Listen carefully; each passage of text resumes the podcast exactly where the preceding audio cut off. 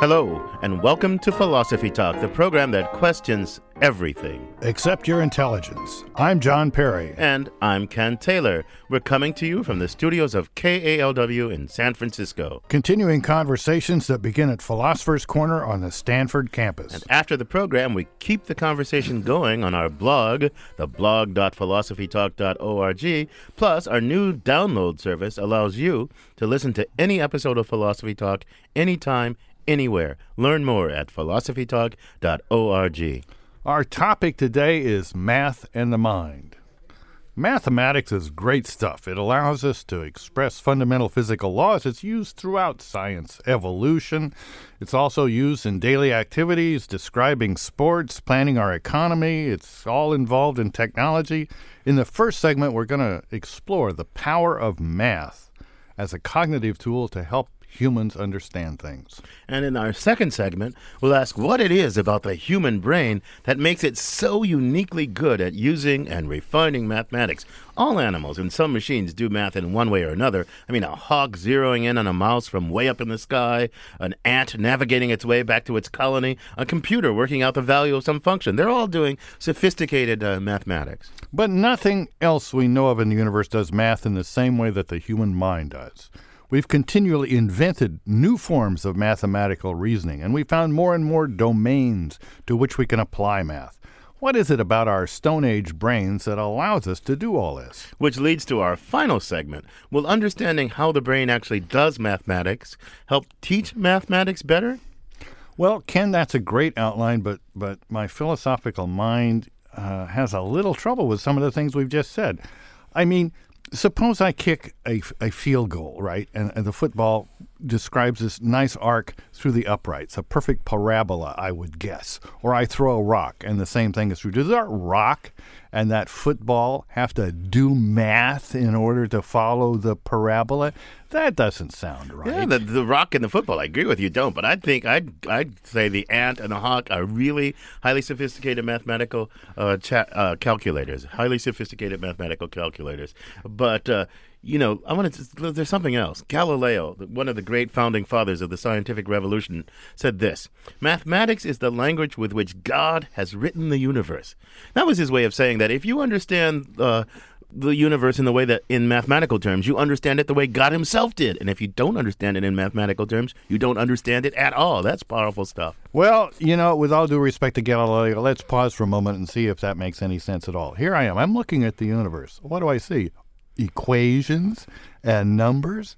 If he, I mean, if he wrote a novel in English, when I looked at the novel, I would say English sentence. If he wrote the universe in math, when I look at the universe, I should see math. Uh, so I, I don't get it. How, how can this all be right? How can human the human mind be so suited to do math, and so many human minds like mine be so poor at doing math? Well, that's kind of a paradox. And the question is, does the fault lie with our brains? Some of our brains just aren't suited to math, or does it lie with the way we teach math? I mean, if you think about language, language is easy. Why is math so hard if we're suited to math uniquely? Our roving philosophical reporter, Zoe Corneli, went out and talked to someone who's trying to find out the answer to that very question. She files this report. I always thought I was good at math. But when Patrick Suppes started telling me about the mathematical proofs his fourth graders are doing, I admit I needed a little help. Would you would you mind working that out on the board? x plus y is greater than x plus z, then y is greater than z. So it's so-called cancellation. Right, so if you, You have to- subtract x from both sides, Yeah, it yeah. shouldn't be a Uh-huh. problem. Yeah, yeah. I I mean, it's e- intuitively, it's a, mu- but proving it takes some machinery to prove it. Suppes runs the Palo Alto based Education Program for Gifted Youth. The program uses computers to teach students in virtual classrooms. Suppes says that offers advantages a human teacher would have a hard time matching in a traditional classroom. A very bright fourth grader should really be working at sixth grade level, but he, he or she has to sit there and do fourth grade material looking out the window. A student who's behind needs help in third grade material. That's a piece of cake for a computer, giving that very individualized attention. Suppes' interactive computer program starts at a basic level. Color the pentagons green, then click OK. Remember, pentagons have five sides. And then advances based on how quickly students master the material. Suppes says the main difference between what you might call math people and everyone else is speed, the ability to master more concepts in a shorter amount of time. What's like the difference between a professional tennis player and an amateur? a Professional football player and a pickup game in the park?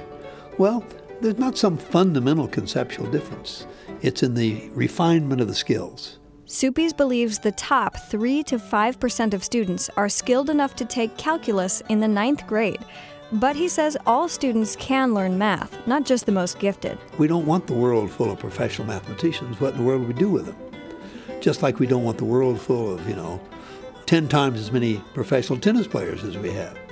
Doesn't mean we don't want an educated populace who has some math skills, some math concepts and understanding. In fact, Suppes says our society increasingly demands mathematical thinking, even for people who don't work in finance or accounting. We- We have a natural move toward numeracy. We have, we have enormously complicated tax codes.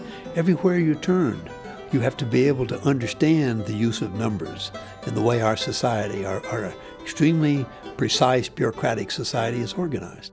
And he says that doesn't just mean dealing with numbers per se. One of the main topics in math is reasoning, but it's reasoning and general skills in reasoning that are needed for this kind of understanding of all these wonderfully, endlessly bureaucratic things that people have to face up to now. Even taking a driver's test is, has that kind of feeling to it. That's, that's a, broad sense of mathematics. The ability to reason systematically in a successful way would be a more general characterization of what mathematics helps train. So, if we accept the premise that everyone should know mathematics and add to it the axiom that everyone can learn mathematics, I think it follows that I have no excuse for not remembering trigonometry. For Philosophy Talk, I'm Zoe Corneli. Want to hear more? You can find the complete episode on iTunes Music, or for unlimited listening, become a subscriber at philosophytalk.org.